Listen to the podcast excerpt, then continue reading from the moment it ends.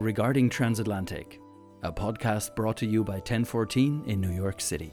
somewhat feels like comparing apples and oranges. It's qualitatively a different relationship than many other bilateral relationships. I feel like I'm responsible for explaining like the United States to people. Germans are just not aware of how crazy US politics is. I was like, yeah, you know, I'm in Europe now, so let's go out and meet some Europeans, you know, speak with them about culture.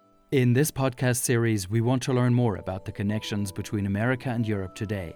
We invite young professionals from different backgrounds to share their experiences from both sides of the Atlantic.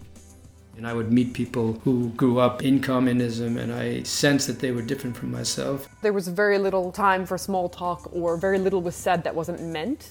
we often forget that there is an element of lost in translation when we talk to each other. It's a little bit of a pendulum that swings back and forth, and that fascination with the US is real. Regarding Transatlantic, sign up on Apple Podcasts or Spotify